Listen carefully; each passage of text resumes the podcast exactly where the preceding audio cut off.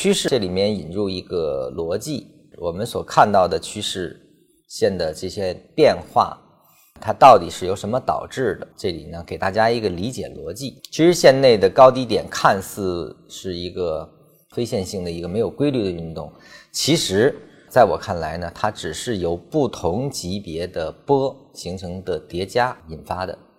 通过这个图，大家可以感受一下它的这种力量。如果几个周期的都是上升的，可能就会形成快涨。那么在这一段的时候呢，三个周期上升，一个小级别下降，所以它走得很很缓。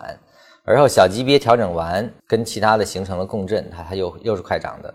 而走到这儿之后呢，是两个周期开始进行调整，而这两个周期进入了调整期，所以它就表达出来了一个调整比较剧烈。而后结束之后又形成共振，还会涨，它就是一个不断的震荡的。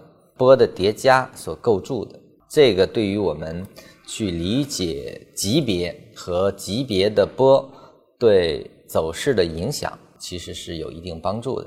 趋势线其实描述的是波的运动的一个划分。